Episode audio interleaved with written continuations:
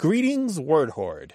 We're here with an exciting option for you a version of our podcast without any ads. That's right. No advertising interruptions, just the content you love, ready to go in your favorite podcast apps like Spotify and Apple Podcasts. It's another way to support the show, ensuring that we keep bringing you the word stories and language explorations that you love. Try it at waywardradio.org slash ad free.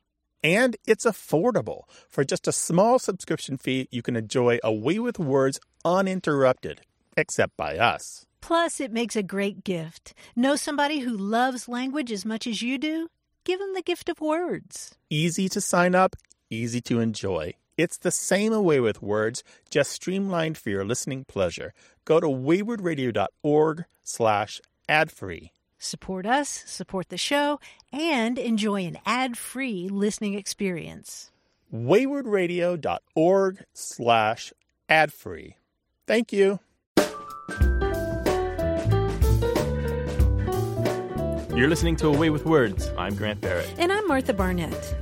Did you know that January 20th is National Cheese Day? Or how about the fact that September 8th is National Iguana Awareness Day? Wonder who decides this stuff anyway. I don't know. Maybe we'll find out on National Committee Day. Well, the reason I bring this up, Grant, is that it turns out that grammar has its own day as well. National Grammar Day is March 4th, at least according to the Society for the Preservation of Good Grammar, or SPOG for short. That's an organization whose philosophy is, according to its website, there are huge problems in this world, and then there are problems that can be solved by everyday people with red pens and a little moxie. So here's to National Grammar Day. I have to say one thing though: all the copy editors I've ever known used a blue pencil and not a red pen. Mm, good point. Good point. But you know, did you see what John McIntyre had to write um, on the blog that he keeps for the Baltimore Sun? He's the copy editor there. yes. He he's put it exactly like I would put it. He said, "I feel a tremor of apprehension at how the various mavens, snobs, snoots, elitists, prescriptionists, and precisionists, drunk with power at getting a day all their own, might comport themselves." You and I, though, Martha, we're we're going to behave, right? Oh, yes. We're going to stick to our New Year's resolutions. Do you remember what those are, right? Um, we're going to keep our blue pencils to ourselves. We resolve to hold our writing and speaking to a high standard while forgiving and forgetting the mistakes in the language of others. I think you made that res- resolution. I did, and I don't also- remember doing that. Well, you're bound to it. I put it out under your name. So here's the other one that you're do- here's the other one that you're upholding and you didn't know. We resolve to accept that we will make mistakes also, and we resolve to learn from them and to learn to live with them. All right. Well, anyway, if you're curious about National Grammar Day, you can find out more about it at our website. That's waywardradio.org. And in the meantime, if you have a grammatical pet peeve or you're curious about the origin of a word or a slang phrase, march forth to your phone and call us. The number's 1 877 929 9673. You can also email us. The address is words at waywardradio.org. Hello, you have a way with words. Hi, this is Karen from Katy, Texas. What's on your mind, Karen? Well, my 12 year old son had a question that I thought this is right up your guys' alley. Um, he asked me where the name booby trap originated. Oh, boy. um, let me ask you did your son have any theories about that? Well, no, but I told him it was named after uh, the inventor, Edward Booby, and he didn't go for that.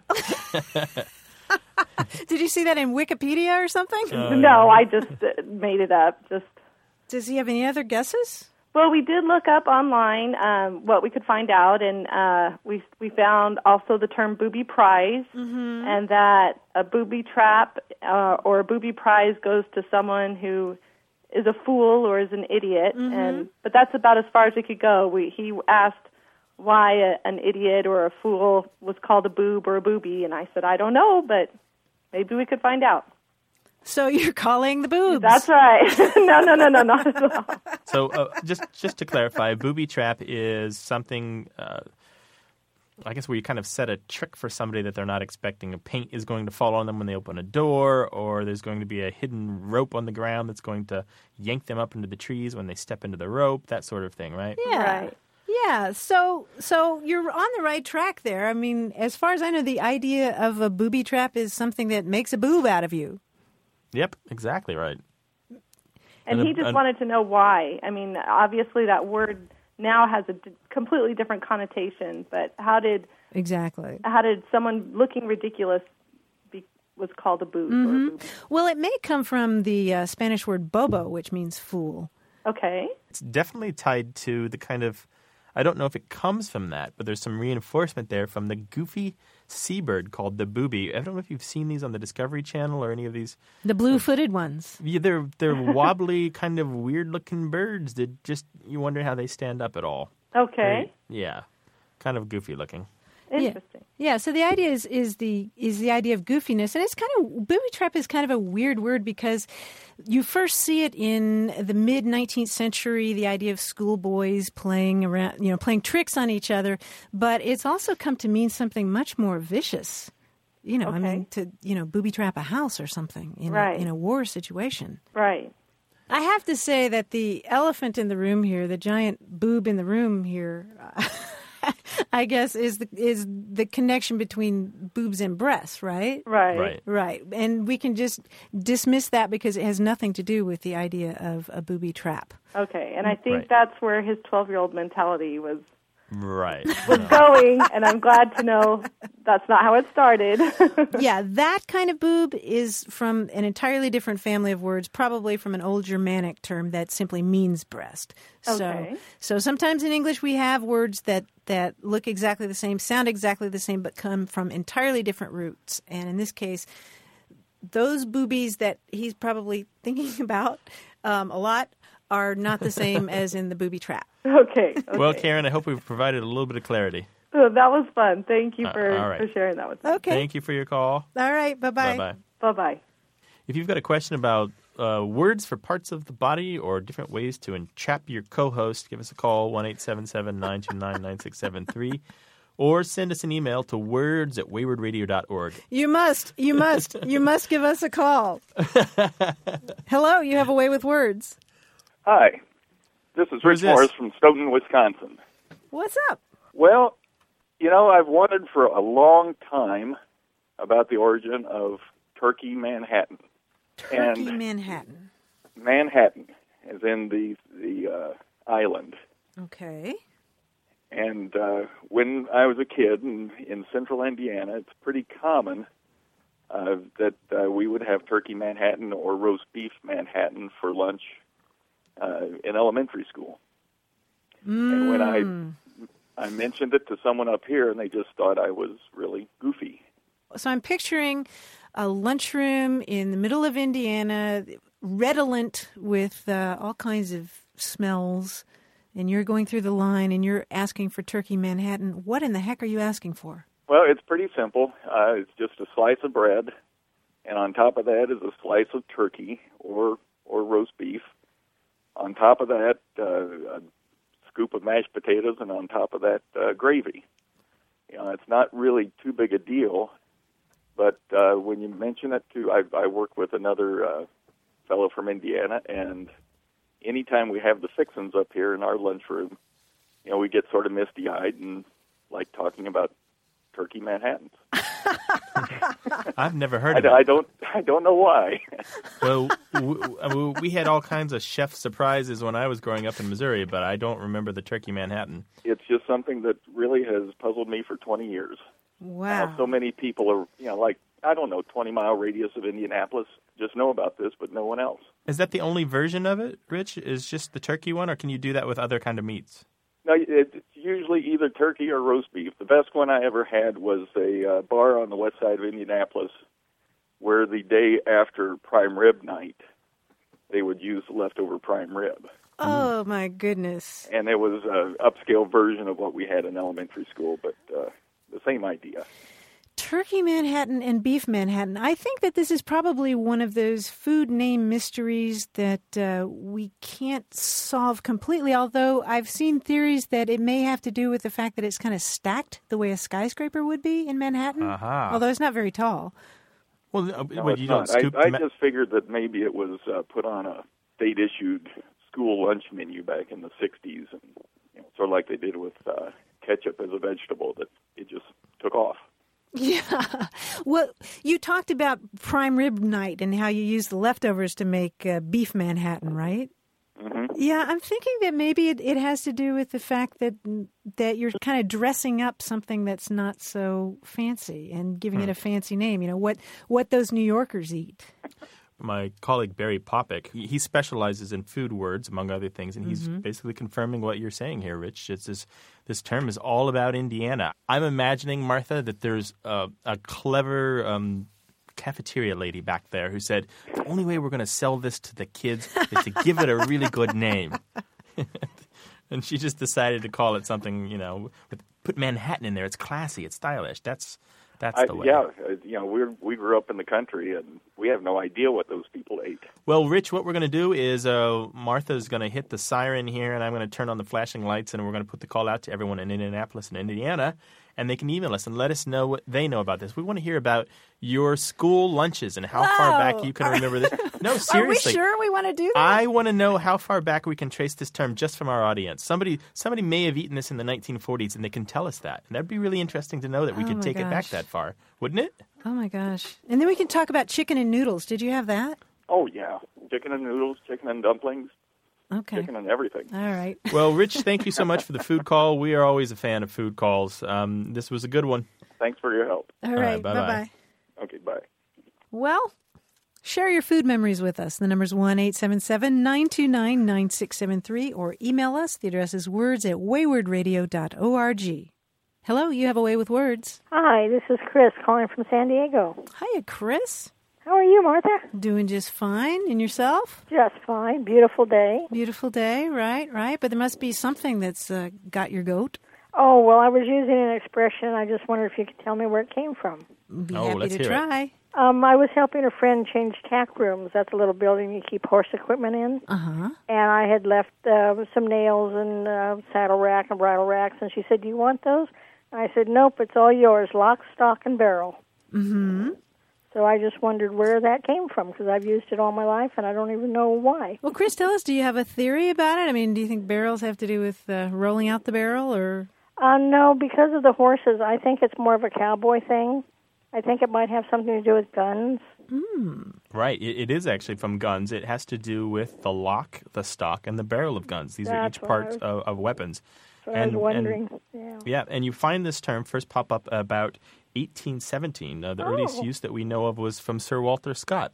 Oh, and no he's kidding, talking about okay. it. And uh, he, he's using it in a metaphorical sense to simply mean everything, all of an occasion, all of all of whatever you're talking about. Okay. Um, and it's interesting that you're a horse person because it's it's always reminded me of the language of people who are really interested in guns, like gun fanatics. I'm not talking like freaks and weirdos. I'm just talking about people right. who appreciate the fine craftsmanship of a of a of a well-made weapon, Mm-hmm. and people, you know, and they consider them art as much as the as a tool. okay. Um, they always reminded me of horsey people in the way that they, they talk passionately about about what they do, right? And they have their own in-house language, and, and Mm-hmm. Some of the language of horse people has made it into regular English, and some of the language of gun people, I believe, like this term, has made it into regular English. It's just, it's kind of like generated because of the passion they have for, for their pastime. Neat. Chris, is that an expression that you've heard all your life? Yes, yeah, I've just always said it. It's always been around the stables with the horses. And the older people used it. And of course, when you're 16, anybody who's 40 is older. Right. So it was loads of fun. I just picked it up, and always when I'm around horses, that's what I'll say. well, hey, thanks a lot for calling. Oh, you're welcome. Thanks for the information. Okay. Bye bye, Chris. Bye you. bye.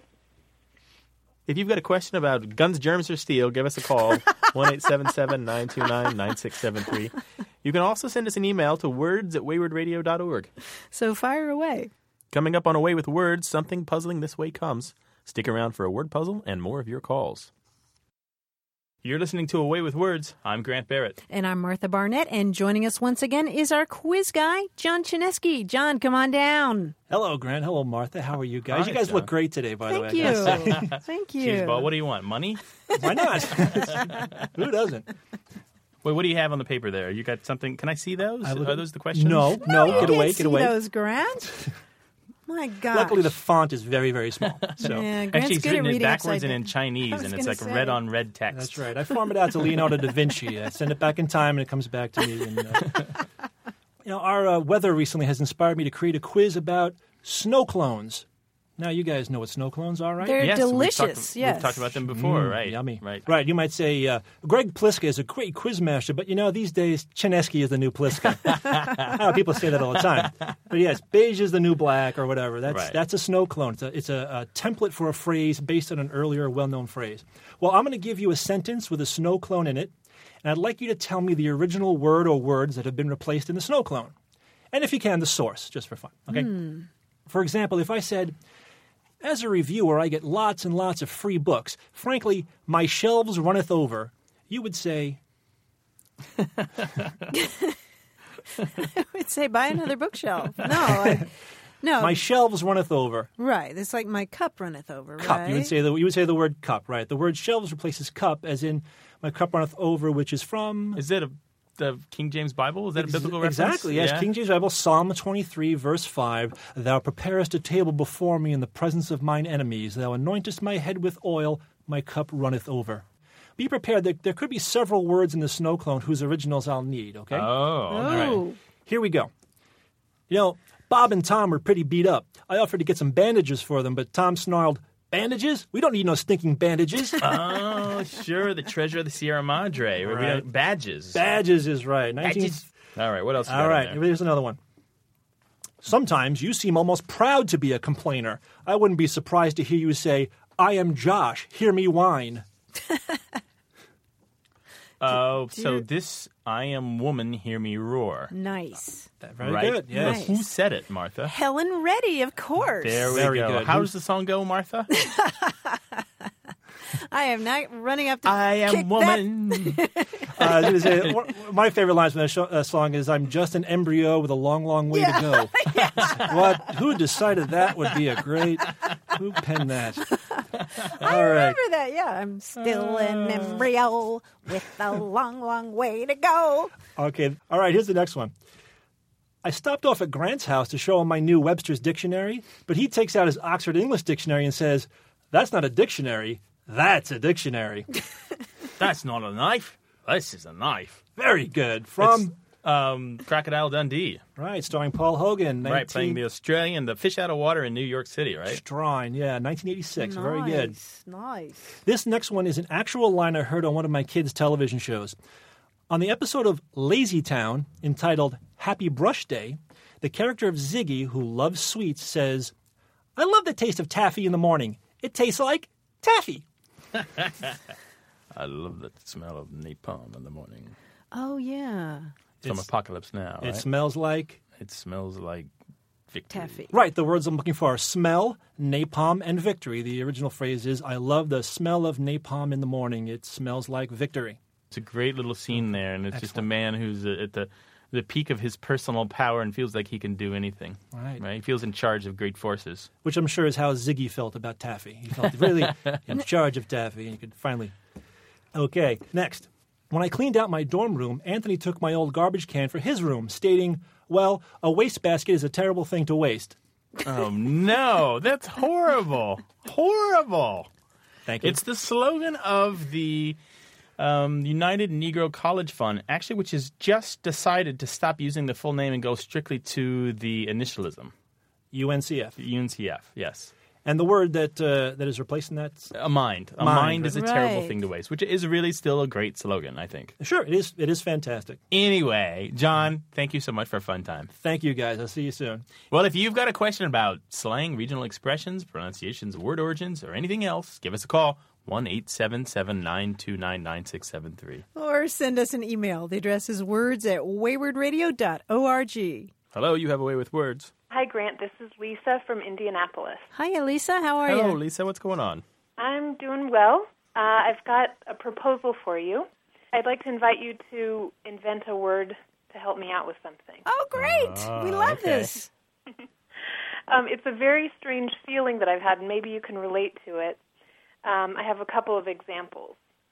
Uh, so I, I'm online fairly often, and when I'm offline using a pen and a piece of paper, like if I'm writing my grocery list, um, maybe I come to the word broccoli, which I never remember if it has two C's or um, two L's or whatever.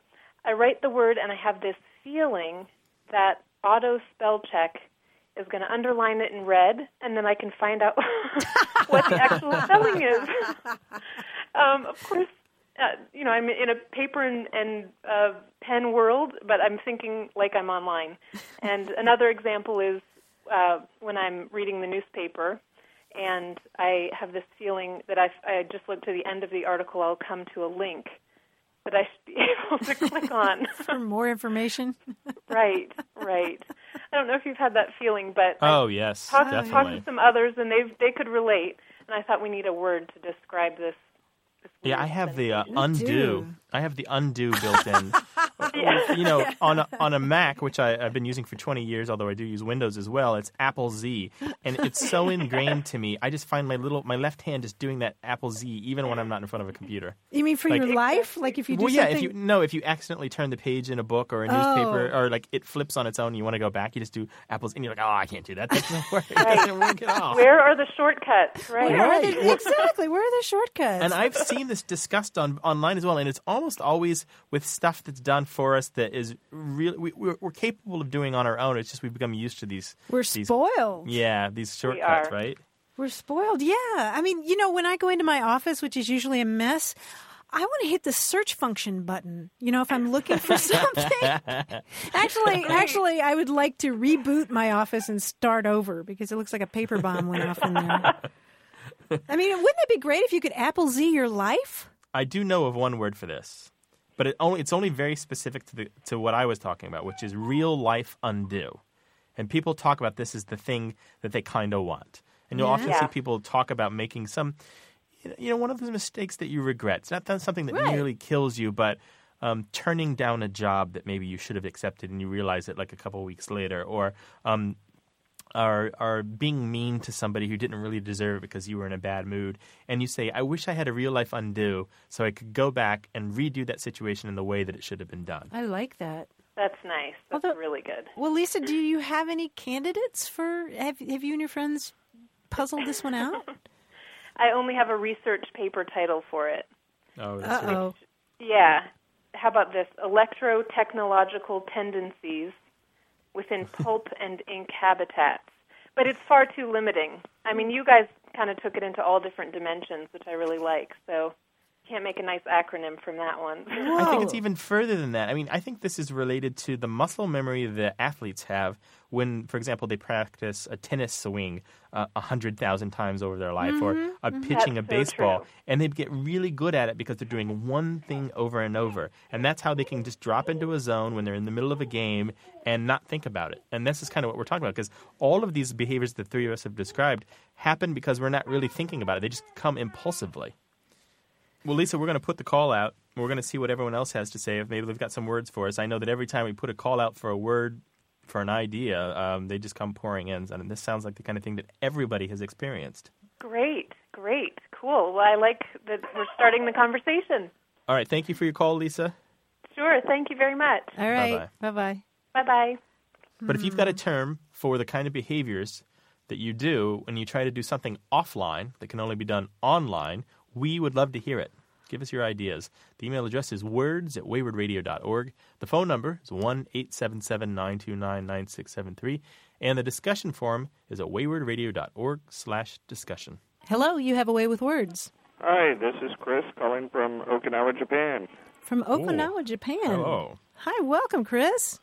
Thanks. Hey, I'm calling with a question about uh, what to call President Clinton if Senator Clinton is elected president. Which Clinton are we talking about here? Both.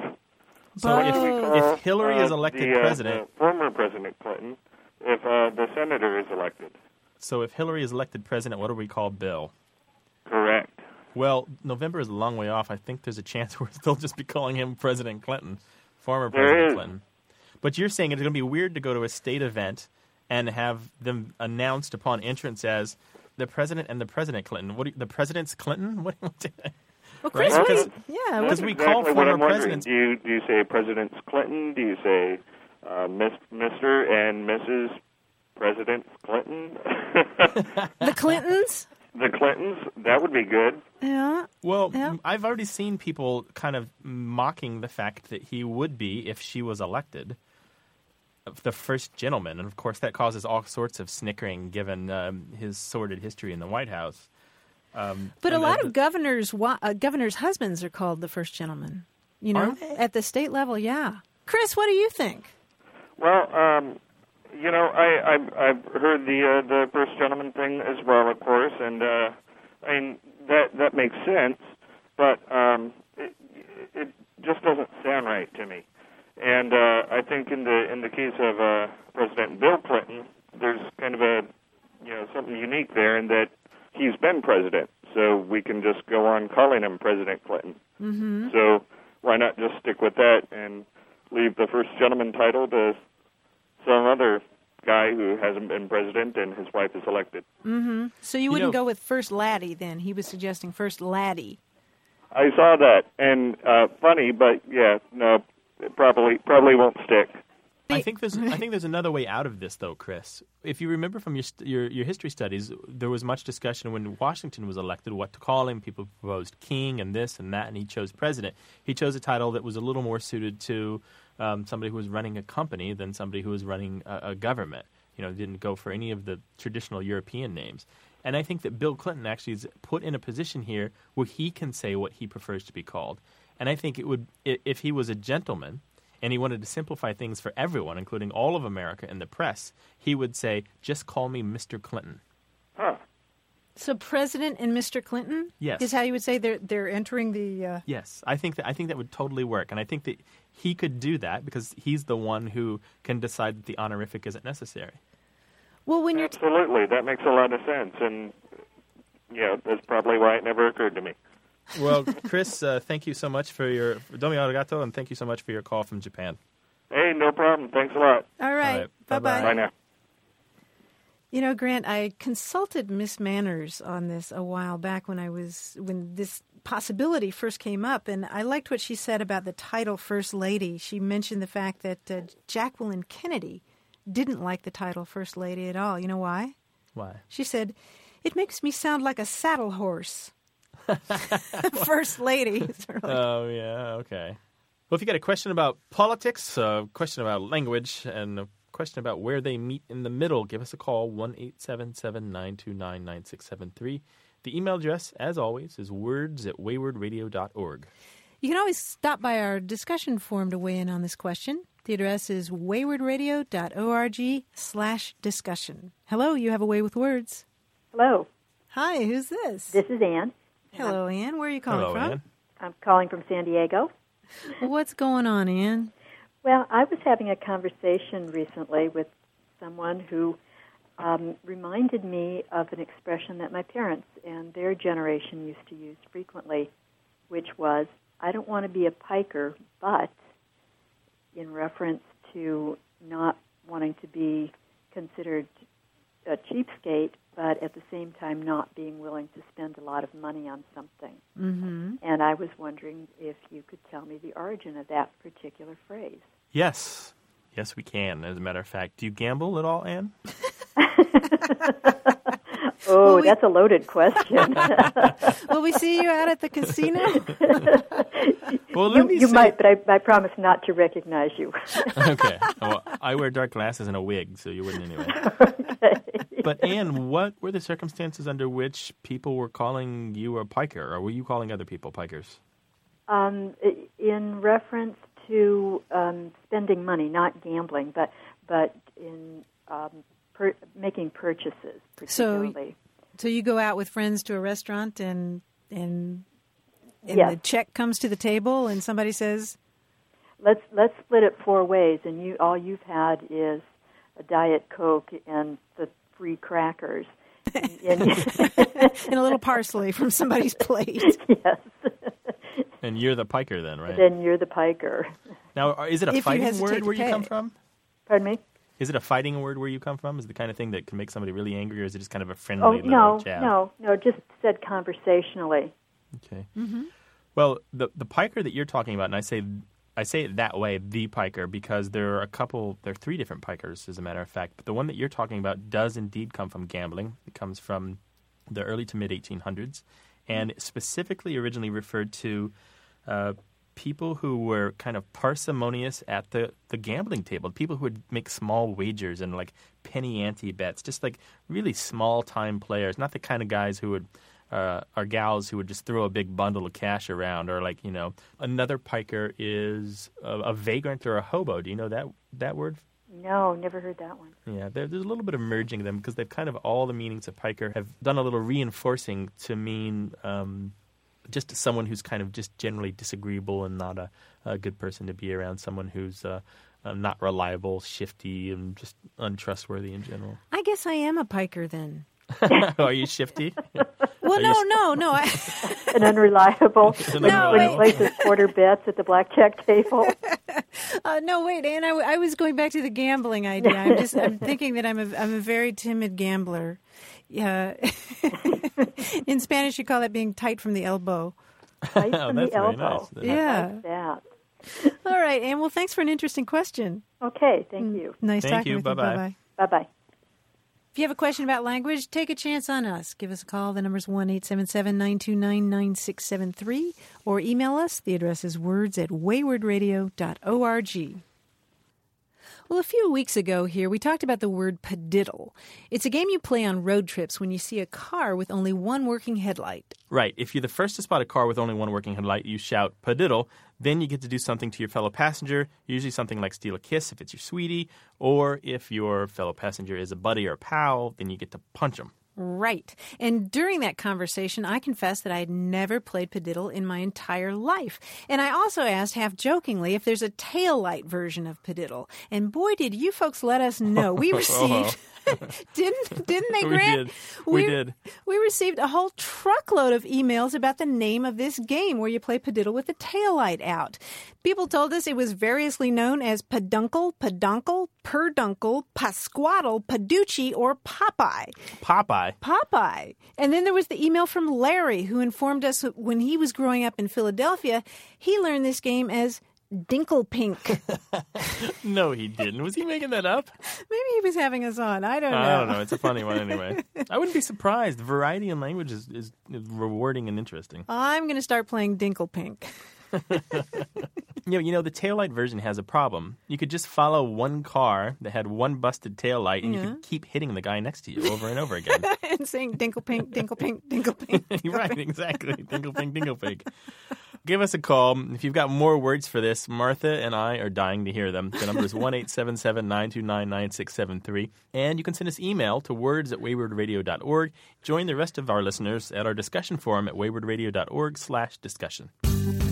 Support for A Way with Words comes from WordSmart, the vocabulary building software.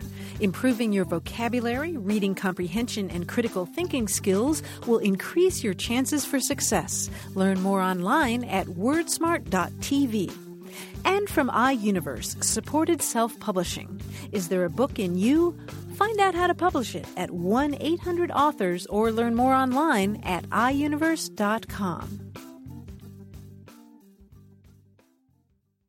You're listening to A Way with Words. I'm Grant Barrett. And I'm Martha Barnette, and it's time for Slang This, the puzzle where you guess the meaning of some strange slang terms.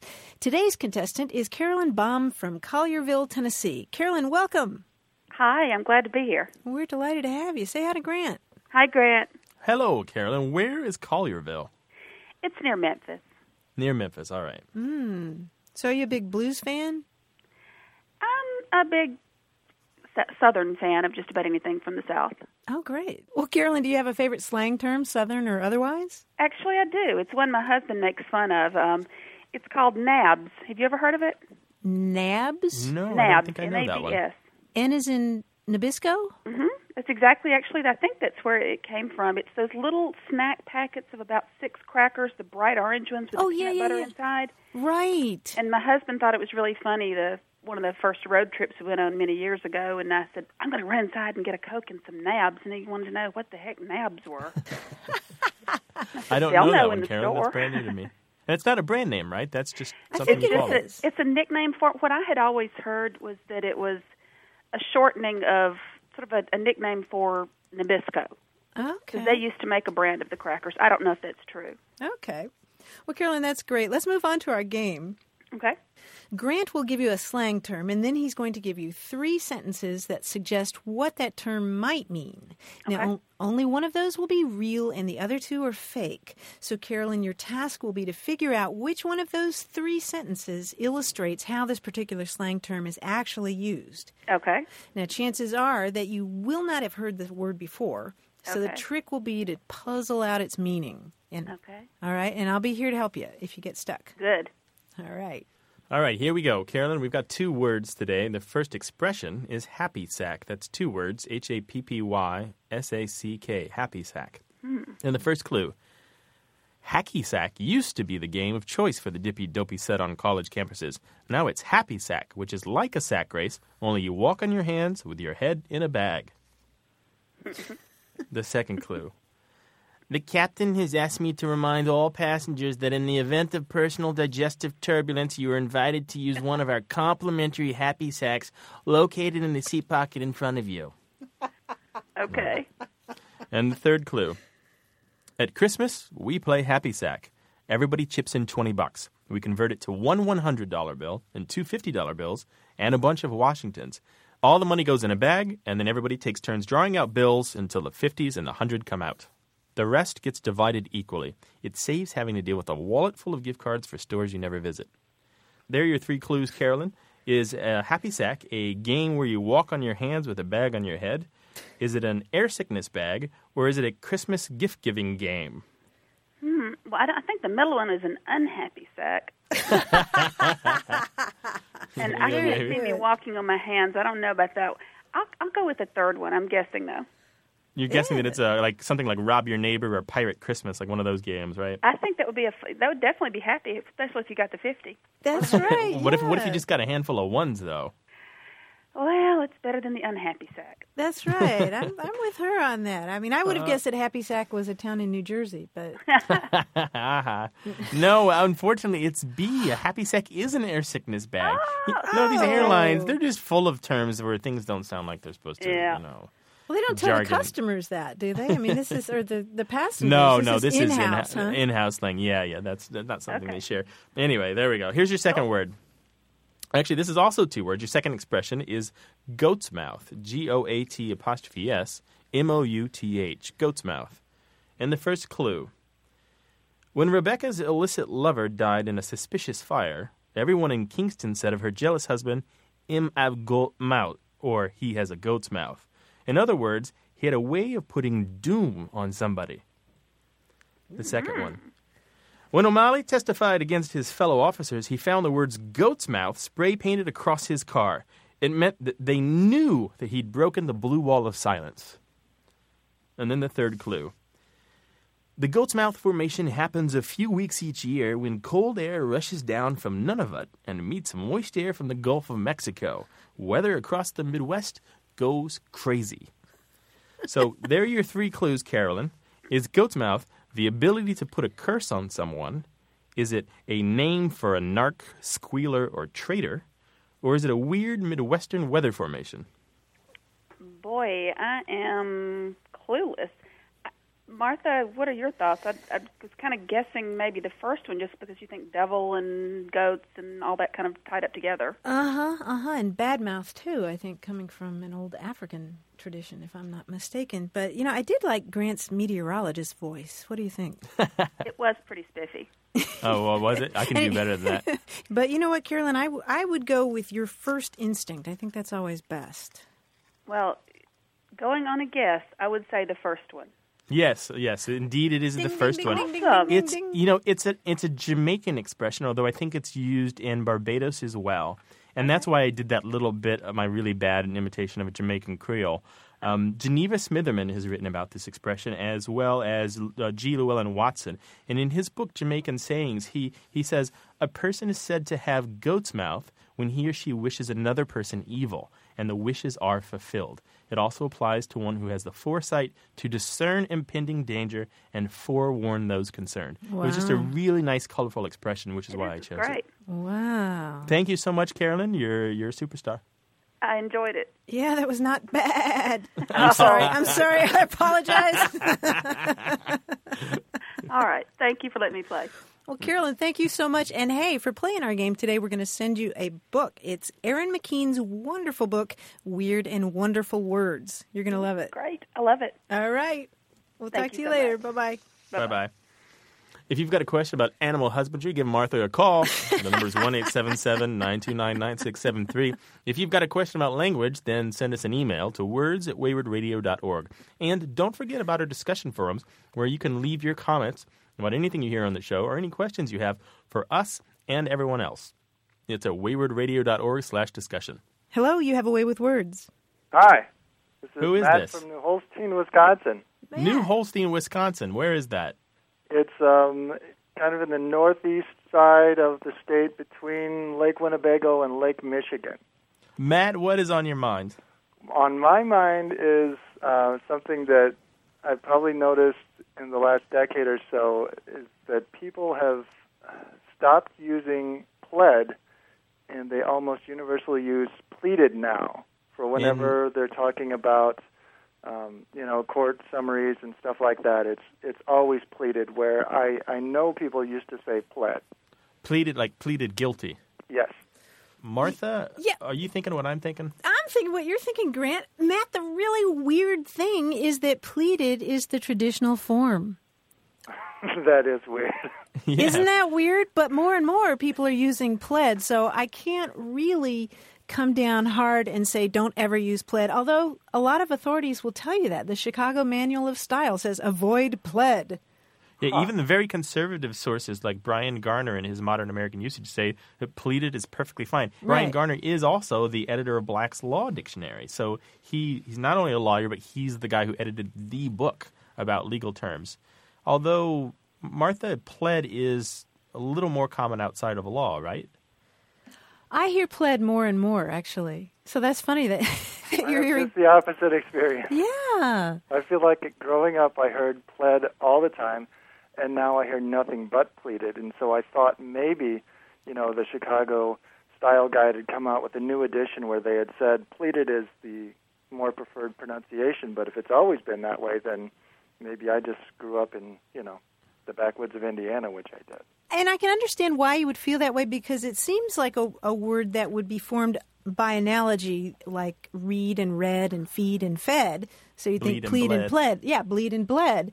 But um, the traditional form is pleaded. More and more you're hearing pled, and I'm not much of a stickler about that. How about you, Grant? In this case, pleaded is fine, and pled is fine. But if you're in a courtroom, you should use pleaded. Okay. Well, Yes. hopefully I will never be in that situation. Exactly, Matt. Yes. Just stay out of court. Stay out of trouble. Yeah. Behave yourself up there in New Holstein. I will. All right. Well, thanks Thank for you, calling. sir, for your call. Bye bye. Thank you. Bye. Bye-bye. You can call the Pleading Heart Grammarians here at 1 877 929 9673 or email us. The address is words at waywordradio.org. Hello, you have a way with words. Hello, this is Ivy Long from Indianapolis, Indiana. What's on your mind, Ivy? Oh, I was uh, calling about um, the phrase of the life of Riley. I have heard it pretty much all my life in various forms, and they talk about somebody who has a, uh, a, a nice life, who has you know no cares in the world, um, that kind of thing. And I live on the street here in Indianapolis where the poet James Whitcomb Riley lived. Oh, yeah. And he, and he used to sit out on the front porch and tell stories to the children of the neighborhood back years ago. And I wondered if it had anything to do with him or where it really came from. Uh huh. So, the life of Riley, does it have anything to do with James Whitcomb? It doesn't. Right. It doesn't really. Um, although uh, it could have, but it, as far as we know, that it doesn't. There was a song written in 1882 or 1883 by an Irish American performer by the name of Pat Rooney, and it's about an Irishman talking about what he's going to do when he hits it big, when he makes it rich. Uh, he's a hotel Oh. owner, and uh, I think there's a there's a verse in there. You can find this online, but I'll read it to you here. There's a verse in there that I think exactly encapsulates the idea that the phrase "the life of Riley" still has. It goes, "I'll defend working men's cause, manufacture the laws. New York would be swimming in wine. A hundred a day will be very small pay when the White House and Capitol are mine." So it's a, a man who's thinking of very grand ideas. Whoa. Uh, and then what happened in 1915, the song was uh, rewritten. This was something that used to happen with music all the time. New words were, written for it. Uh, patriotic words for the war effort.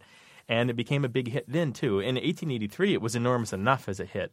Um, in 1915, it was an even bigger hit. But you really first see it show up in the written record in 1911, where it appears a few times in some newspapers. So, I mean, it's hard to imagine that there was such a hit that was so massive that everyone knew it, but this was one of those songs. You could find it on the um, piano rolls. They were playing it in the vaudeville halls. They were playing it any place that people were gathering around a, a bunch of musicians. It was just a big tune. So if anybody heard that, they would know the reference. Yes, they would know the reference. hmm And and then the the the song being rewritten and reissued under a slightly different name. It was called, I believe, "Are You the O'Reilly" in 1915. Reinforced the memory of people who uh, heard it the first time around. Most people these days probably remember it from the radio show in the 1940s and 1950s starring William Bendix um, uh, called The Life of Riley. Mhm. That's how I first heard it when I when I was a kid, and I'm not that old, but I heard it on um, replays on the AM radio at night. I would listen to WBBM out of Chicago, uh, which I could hear in Missouri, and they would play these old time radio shows, and there would- there he'd be uh, with his family living the life of Riley. I, I have I just found the show and I just absolutely love it. And I like the fact that every time I turn on NPR, I learn something new. Awesome. am- you are with one of us, Ivy. Thank you Oh, so much for your call, Ivy. Thank you very much. All right, Okay, best wishes. bye-bye. Bye bye. Bye bye. If you've got a question about the origin of a phrase or you've got something that you want to tell us about language, give us a call. 1 877 929 9673. And you can send us email to words at waywordradio.org. Hey, Grant, you remember our conversation a while back about Bismarcks? Mmm, Bismarck's. Mm. Yes, indeed. A caller said he grew up in Illinois and he referred to a kind of jelly donuts as Bismarck's, right? Right. And then he said, this was the cool part, he said when he went to California, they didn't know what he was talking about. Exactly. And that discussion brought back a lot of sweet memories for our listeners. But it also confirmed the fact that one food name can mean a whole lot of different things depending on where you are. And we learned that from all the email we got. A listener named James wrote to say that he grew up in a part of Alabama that was settled by German immigrants. And he says the local German bakery there makes a Bismarck that's about five inches long and fried like a regular donut. And he says it's filled with custard and cream filling, not unlike a Boston cream pie. But Brian wrote to say that the Bismarcks that he knew growing up in Minnesota were filled with custard cream. And he writes, I was really disappointed recently when I ordered a Bismarck near my in law's house on the Long Beach Peninsula of Washington, and it was filled with jello pudding. Gross. Yeah, he wrote blah. and finally, a listener named Leachy wrote from Salem, Massachusetts to tell us about a local bakery that's famous for what it calls real cream Bismarcks. Leachy writes that these Bismarcks are also long, like the other ones, but split along the top, filled with jelly, topped with whipped cream, and then dusted with powdered sugar. And Leachy continues, I couldn't stop thinking about Bismarcks after listening to your podcast, and as soon as I got out of work, I ran down and got one of each. My waistline is not happy with you. I think next time we should um, talk about the etymology of exercise words or something. Absolutely. Um, well, you can run to the phone, give us a call. The number is 1 877 929 9673, or you can run your fingers across the keyboard and send us an email to words at waywordradio.org. Hello, you have a way with words. Hi, this is Trish calling from Little Italy in San Diego. How are you? Hi, Well, hello, Trish. What's going on? Hi. I have a question for you about um, using the word words an or a before a vowel or a consonant. Um, and an example I can give you is people often say, I'll get with you in a half an hour. But the way I learned it in school is to say um, a before a consonant and an only before um, a letter that or the word that starts with a vowel. So I'm hoping you can help me clear that up. So you think that should be a hour? Well, I say myself half an hour, but I would write half a hour. Really? Right. Yes. Well, you, you're well. You're catching yourself. You're you're doing it properly when you're speaking, and when you're writing, you're you're not doing it properly. Oh no. Because Okay. the, the, there's one extra little tidbit of information. It's not preceding a vowel or consonant. That's not the rule. It's preceding a vowel or consonant sound. Okay. So it's about pronunciation, not spelling. Okay. That's right. Well, my coworker wins the fight. Oh yeah. What's what was on the line? Um, I forgot actually. I hope it's not much. Yeah, the the loser always forgets unless the the winner remembers. It's true. But no, this is one that actually throws people for a loop. And the biggest case is there are a surprising number of people that have problems with the H sound. We've talked about this before. That's because our is not a really good example of this, but some words that begin with an H followed by a vowel, there are parts of the English speaking world where they pronounce the H, and there's parts of the English speaking world where they don't. Our, I don't know a single person on the whole planet that pronounces the H in our. No. Do you, Martha? Um, no, I can't think of a of a soul. Half an hour and a half hour, kind of confusing too. Well, yeah, half hour. I would. I, I was gonna. That's a different question, but Yeah. But I was gonna say there's another example which uses a instead of. Uh, think about euro, the currency in Europe. E U R O. It begins with an e, but yet we use a y sound to pronounce the word. And although y is sometimes a vowel, in this case we want to make sure it is a euro and not an euro. Oh, okay. Good point. Does that make sense? It's all becoming clear. Cool. Glad to hear it. Have we solved it for you, Trish? yes, thank you both so much. I really appreciate it. You're welcome. Thank you for your call. Have a good one. All right. Bye-bye. Bye. You know what? I get stumped sometimes with the simple questions like that. And what do you do? yeah, You- I- it's sort of sometimes you like- got to sound it out. You know, Right. sometimes so much of our written speech does follow from our spoken speech. Well, exactly. It's it's like trying to tell somebody how to tie their shoes. You know, how do you Right. tell somebody? I can show you, but it's it's difficult to sort of Somehow break it related down. to muscle memory, right? yeah, it's hard to break it down. We welcome your question about articles or pronunciation or how to spend an hour. Well, we recommend you spend it with us. the number to call is one eight seven seven nine two nine nine six seven three. The email address is words at waywordradio.org. And the discussion forum is waywordradio.org slash discussion. That's our show, but if you're pondering a point of grammar or you're curious about a word, leave us a phone message anytime. The number is 1 877 929 9673. Or send an email to words at waywordradio.org. You can also share your thoughts on our discussion forum at waywordradio.org slash discussion. Our senior producer is Stephanie Levine. Tim Felton is our technical director and editor. We've had production help this week from Dana Polikovsky and Michael Bagdasian. A Way with Words is produced at Studio West in San Diego. I'm Grant Barrett. And I'm Martha Barnette, inviting you to join us next time right here on A Way with Words. You say either, and I say I.